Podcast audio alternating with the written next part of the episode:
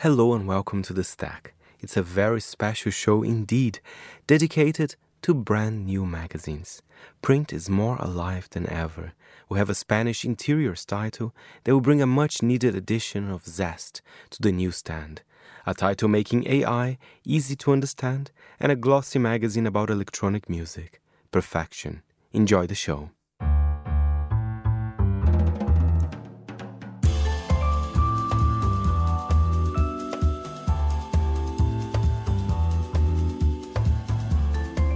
From Midori House in London, this is The Stack, and I am Fernando Augusto Pacheco.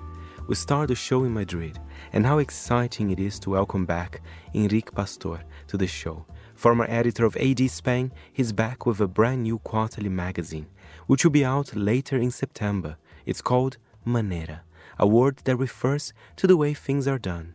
He tells me more about this exciting project and how it will also feature plenty of Latin American content. Manera, it's uh, the meaning in Spanish, it's a way of doing things. And we say that after the lockdown and everything that's happened in the world, so we think there is a new manera to look at the interiors, to think, to imagine how we want to live. So we've been a long time at homes and we've had time to reflect on that. So we think that there is a new manera of living houses and we want to have a new manera to tell how people is living and how to bring uh, color or, or, to bring optimism or to feel well at home. So that's the main focus that we have in the magazine. And even it's a Latin word. So we are based in Spain and we have a strong link with Latin America. We will have editors there. So the main focus of the content in the magazine will be Spain and Latin America. And then we will embrace everything that is creative outside. But we don't want it to look like any other interior design magazine that are mainly focused in the US or in France that they're doing very well. But there's a lot of talent, especially in Latin America, that people is not knowing that. So we want to be the platform to introduce this new talent and this new creativity. And by the way, just checking which city in Spain are you based? Is it Madrid? Yes, yes, we're very lucky to be wonderful Madrid. Wonderful Madrid. Thank you. I think it's that, that there's everything happening here at this time, and as I mentioned, the link with Latin America is very strong because there's people coming for living and work here, and we have professionals just moving to Latin America to work, and and we're building a, a very beautiful bridge between the two areas. So it's it's nice to be here. I love the focus on Latin America because I think, especially you being Spain, you have this something very special. You have even a common language with so many countries in South America that are also interested you know, in, in design, interiors. And I think that's a great way. And also to promote Spain, because as you said, you know, we do see a lot of houses from the US, from France. You know, it even ends up looking samey. And I think it's nice. And I think it's part of your career as well to showcase the best of Spanish talent as well.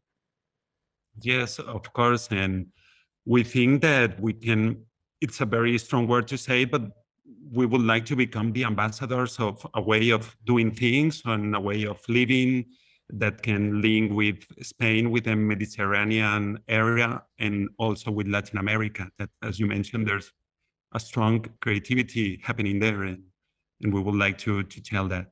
What can you tell us about the magazine itself? I know it's going to be a, a quarterly will it be like a lot of pages and what can you reveal because i know when is the first issue supposed to be out it will be in September, mm-hmm. probably beginning of October. And the idea of publishing a quarterly, it's because it will allow us to arrive to the newsstands with more pages.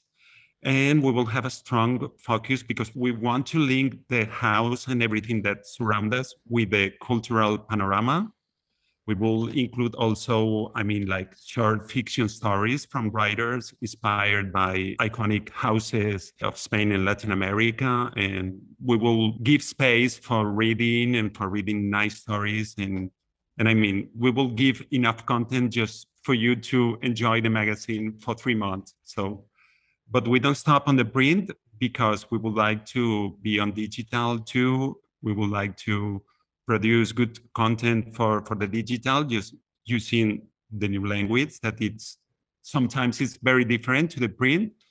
And we will have the website, a weekly update with five very nice, long quality stories. Then we will send newsletter to, we will do podcast, and we will use some of the social media just to be in touch with our audience. What about in terms of, of distribution? I mean, I think you said it already, but Spain, Latin America will be your focus. But I'm hoping, of course, that we have a lot of listeners here in the UK. I hope there will be a, a nice distributor that will bring uh, some copies over here as well. Yeah. I mean, our distribution will be Europe mainly, America, Spanish speaking America, because the magazine will be published in Spain. But in the end, you'll find six, eight pages with the main stories English translation. From my experience, I think that interior design and the visual will be very important. So you will easily understand the house because we will, I mean, we are not afraid in giving 16, 18 pages to a project. So if it's good, you can have the idea of how the house looks like. We are adding this small part in English just for the non-Spanish speaking readers will will enjoy some some of the writing that we we are doing. And what's the format like of the magazine? Is it kind of a, a normal sized or slightly larger, smaller? What what can you say it's about the format? Slightly smaller. I would say it's only one or two centimeters smaller, but it makes a difference when you read it or when you have it at home. So and it will be published in a very high quality sustainable paper and will have a strong cover. So i mean it will have some of the codes of the book publishing industry but at the end we're a magazine. We publish information. I mean in, we want to be a magazine. We don't want to become a, a, book that just stands in the table and nothing happens. So we, we want to be a, a very lively magazine and you, you said, you know, lively there. And I think that's what people perhaps expect from you as well, because some people think design magazine is just this kind of this very cold images, you know, almost minimalist, which is fine. But I have a feeling there'll be a lot of soul. It feels very intimate from what I've been reading about Manera yet, which is quite nice.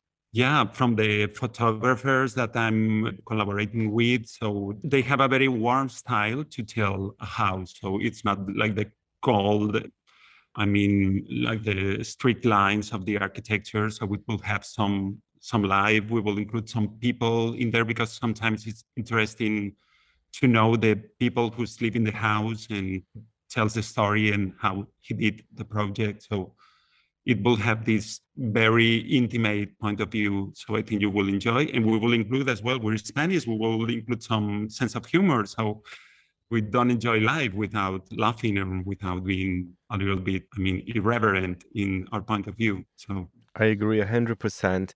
And my final question is to you Do you see a space for a magazine or and a title like Manera in the newsstand? Do you think that's something that is needed, especially for, for the region you are? Yeah, maybe in Latam there is no, I mean, space for the designers just to to be in touch with people and with the audience. So I think we will cover a, a good space there in Latin America, and also in in Spain because you know that the print industry is becoming so little less. I want to say quality, but in the end, I mean, if you're based in a country, you have to deliver content that it's close to you, and you have to tell what you can see, touch, and feel. So to be very objective and to talk about the things that you see. So I think we will we will cover a, a nice space and a nice niche in Spain, and why not internationally? Because I think things are happening here in Latam very very fast and very interesting, and it's it's a good opportunity to tell the world about it. Muchas gracias, Enrique. And for more on him, make sure to buy a copy of Monocle's summer newspaper.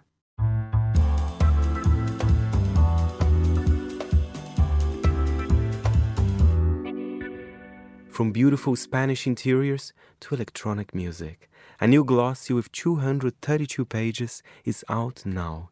Disco Pogo was found by the team behind the seminal Jockey Slut from the 90s, featuring the best electronic music artists from Gilles Peterson to Sherelle.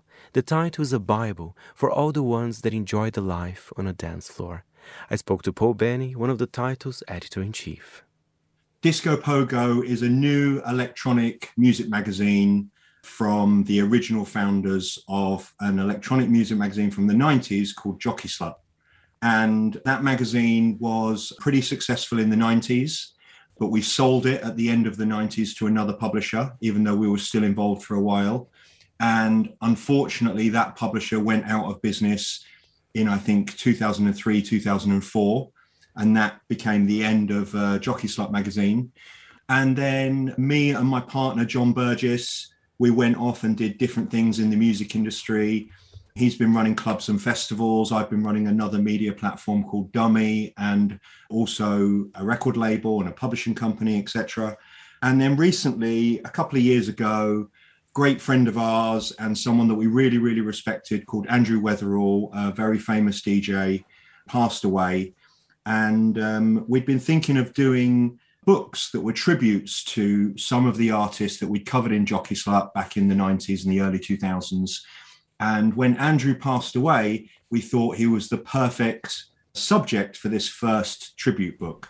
So we did a book called A Jockey Slut Tribute to Andrew Weatherall.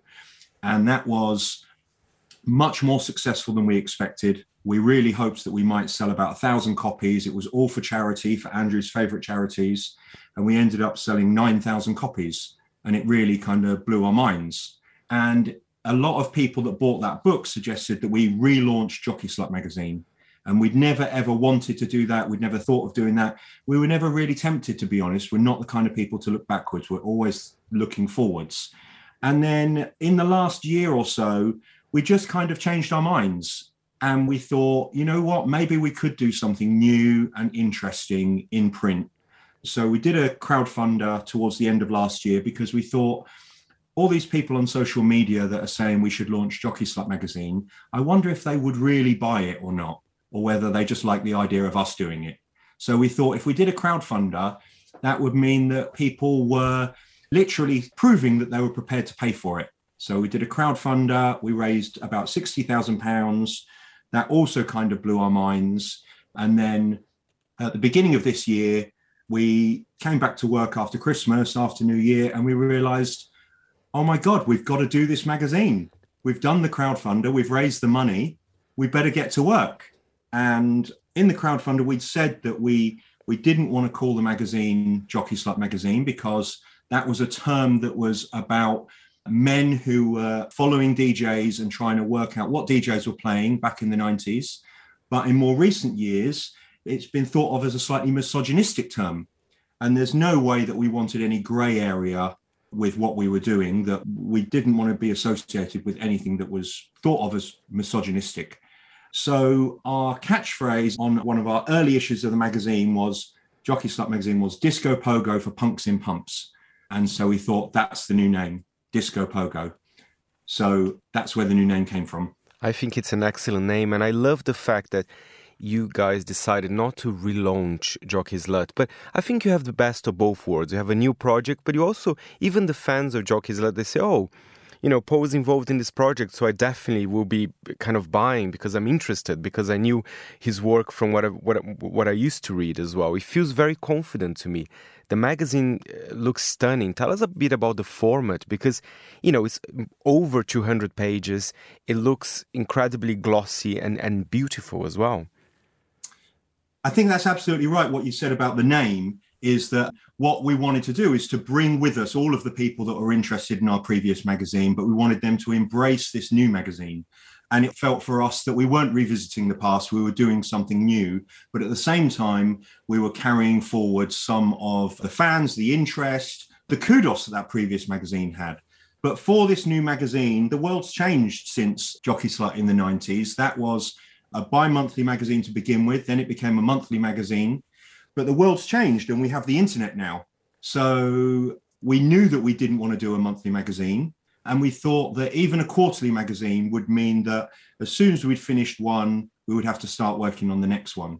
And as I said, we've both got other kind of roles in the music industry. So we decided that what would be really different and would suit us would be a twice yearly coffee table style, thick, heavy, glossy electronic music magazine. So we've gone ahead with that idea, and we're really, really happy that it seems to have gone down really, really well. People have really reacted well to the fact that it's full of so much content. A lot of people have been saying, I'm saving this until I'm going to go on holiday. Because when I say coffee table magazine, sometimes when you think of coffee table magazine, you think of a magazine that looks great but doesn't have much content. Sometimes people might think that coffee table magazine is style over substance. Mm. But this, we really hope, isn't that. This is absolutely packed full of great journalism from a real mix of journalists, some very established and a bit older, some just coming up, but also great journalists. Lots of great photographers with archive photography, but also lots of current great photographers.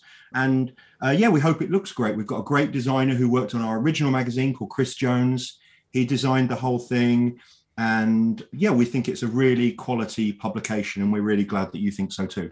And, and Paul, you know what I've enjoyed actually about Disco Pogo reading it because I know there are lot there are other music publications there, great ones, but sometimes I have a feeling that sometimes a bit too nos- nostalgic, which is great. You know, to be honest, I, I buy the same, but I like the Disco Pogo is a mix. Uh, so I was very happy to see a feature on Confidence Man you know this new uh, new-ish Australian band. So it is a mixture. You have Gilles Peterson on the cover, but you also have newer names. And was that your intention to have this balance and and to keep it also current in a way?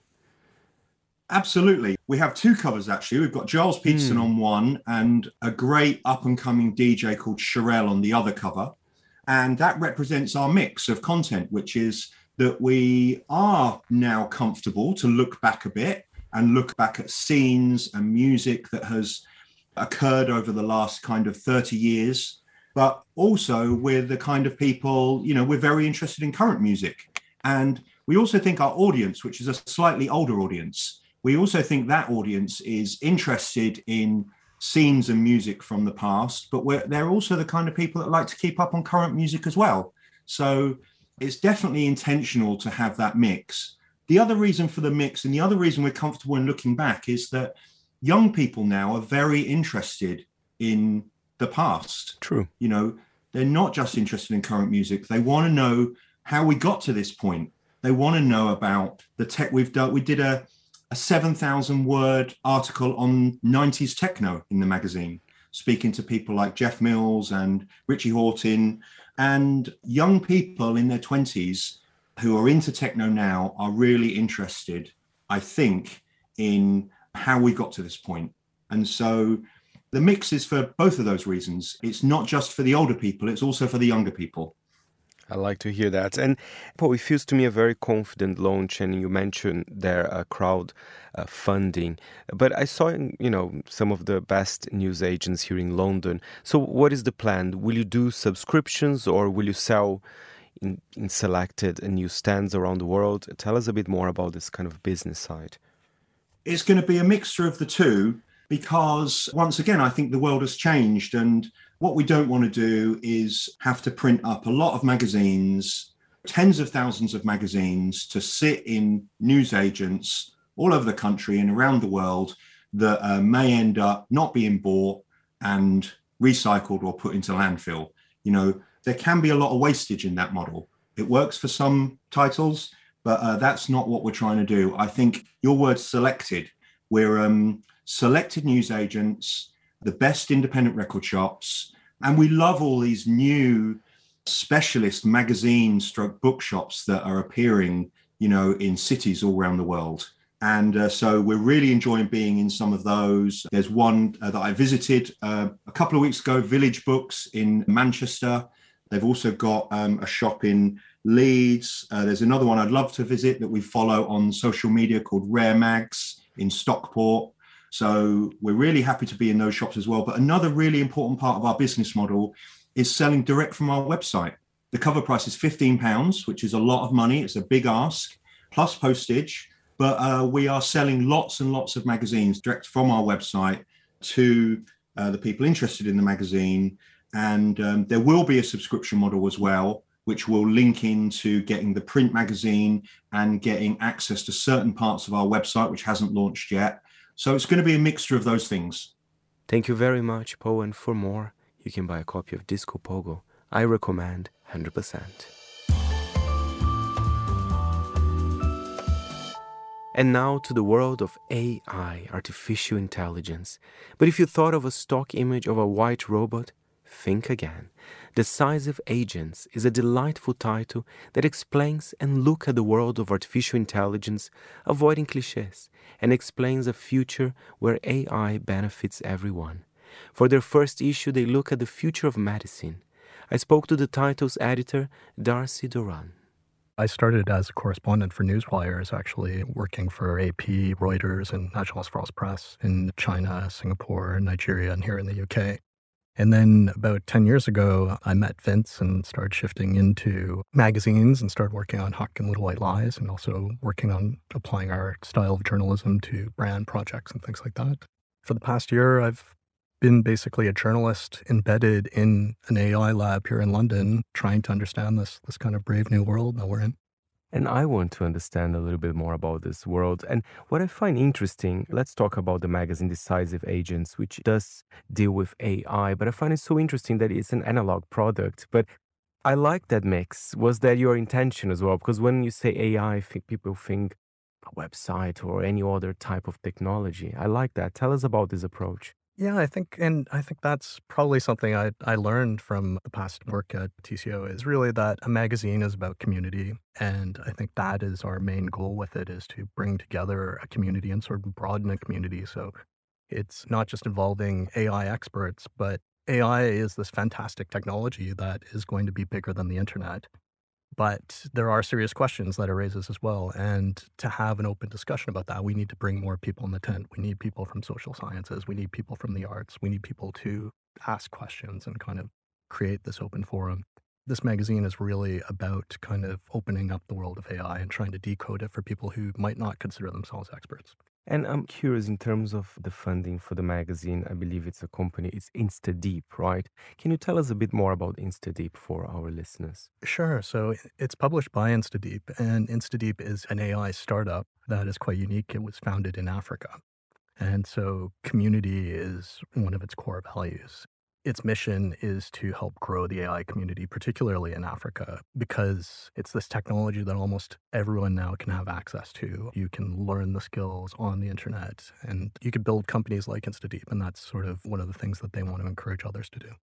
And what is the intention of the magazine? This issue, I believe, is about medicine, right? So, is that your intention for every issue? There will be some sort of a theme that is connected to AI somehow. Exactly. I think that we've discovered in putting this magazine together is there's this incredible lens that helps us kind of imagine the future. And when we mix AI with other sectors of society, other sectors of industry, and kind of imagine, okay, what what is AI doing right now there? And what might that look like as it changes? And sort of as you said, AI in medicine is the first theme. And our cover is sort of the hospital of the future, where we've taken all the stories of the magazine, put them together, and sort of imagined, okay, how will that change the way we have healthcare in the future, maybe?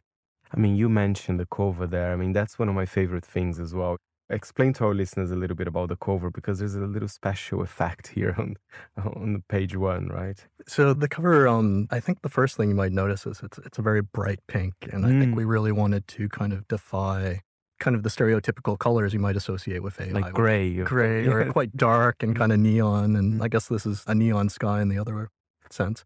We've created this hospital of the future, um, working with a great illustrator, uh, Liam Cobb as he was working on the illustration, we had this idea to turn it into a special die cut effect where we cut out some of the windows of the hospital so that when you see the cover, you're actually looking into the magazine. And we thought that that's one of the key challenges of a magazine. First, you want people to pick it up, but then you definitely want them to open it up and engage with it. So we almost cheated by before you even pick it up, you're you're looking inside of it. The cover is beautiful. What about the design? I think the design is very eh, colorful, interesting, as you say, the usage of colors like pink. It goes against perhaps the stereotype when people talk about AI. Tell us a bit more about the design and look of Decisive Agents. A lot of the design credit goes to Angus McPherson, who is also a TCO alumni and worked on Little White Lies. And part of his job when he was at Little White Lies, he would create a custom typeface inspired by the cover film. So he would do a typeface inspired by Tron or by Drive. And the cover really came about um, through a conversation where one of the opportunities we saw was that the world of AI has visually can be a little cliche. If you Google artificial intelligence, you'll see a bunch of pictures of this white robot. We're not sure who this robot is, but I, I've in a year of working in AI, I've never encountered him. And we really wanted to focus on how AI is being used today, which is really by humans to kind of extend their capabilities.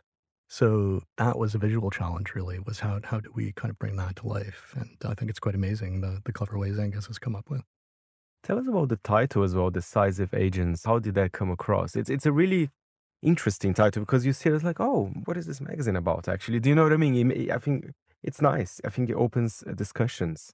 We hope so. And I, I, think it really kind of touches on this moment in history that we're, we're in right now. So it has a bit of a double meaning. So in the world of AI, agents are programs that sort of observe an environment, make a decision, and then take an action. So the example we probably all know is Alexa, where you might say, Alexa, play Arcade Fire.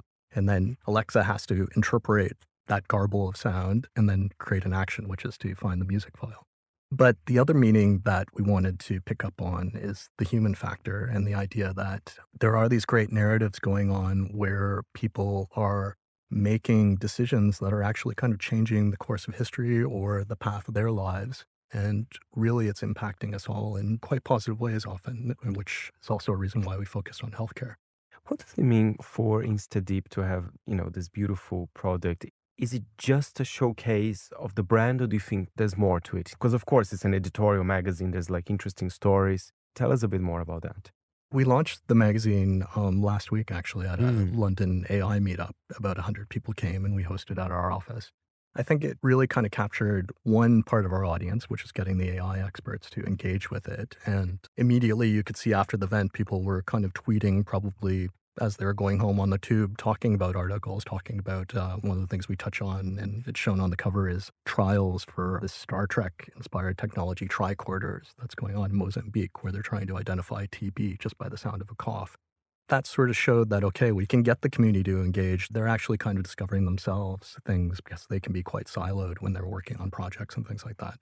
And I think now the challenge is sort of how do we kind of get it into the hands of, of other people? And certainly we'll do that through events. Mag Culture has also said that it's going to start selling the magazine. I was going to ask you that. Will you have some places where people can actually physically buy, I don't know, in the website as well, perhaps? Or... Yeah, we're, we're looking at it. Mm. I think mm. this, this is kind of a rare occurrence, especially for a digital company where the print model has kind of run ahead of the mm. digital iteration of it. And there will be one, but we also hope that people respond to it like Mag Culture and maybe other shops. Um, it would be great if there were kind of other places that kind of see value in it and want to spread the word. I'm sure they're listening to the stack now, you know? I, I hope so. and I love at the end as well, our next issue is AI action packed. I mean, you're already giving it a lot of nice taster here, huh? Yeah, and, and, and I think that's it. We want this, it's not just for a single issue. We want it to kind of have a life and continue, and it's going to be twice a year initially. And if, if it goes well, maybe we'll, we'll increase the frequency. And being an African startup as well, uh, InstaDeep, I, I like that there's quite a lot of focus on Africa as well, because again, it, it gets out of the Anglo-centric world as well. I think that's quite interesting, right? Yeah, it's it's fascinating. I think this sort of comes from our our roots that we know these stories are out there. We know that AI isn't something that just happens in Silicon Valley. And probably our lead feature, we we got a Kenyan doctor who's quite mm. young, and by no means did she consider herself an AI expert, but we got her to kind of think about how she encounters AI and then start talking to people like the doctor who's leading the trials for the tricorder technology and sort of reflecting on the changes that are happening right now and how it's going to affect the way she treats her patients. Thank you very much, Darcy. And the title is called Decisive Agents. Go and check it out. That's it for this week's show. My thanks as ever to our editor, Nora Hull. If you have any comments or queries, feel free to write to me, Fernando, at fp@monocle.com. And remember, we're back next Saturday at 10 a.m. London time. Meanwhile, you can always listen to it again at monocle.com or subscribe to the show on Apple Podcasts and Spotify. And before we go, a little song for you Locomia with Locomia. You've been listening to The Stack. I'm Fernando Augusto Pacheco. Until next time, it's goodbye from me.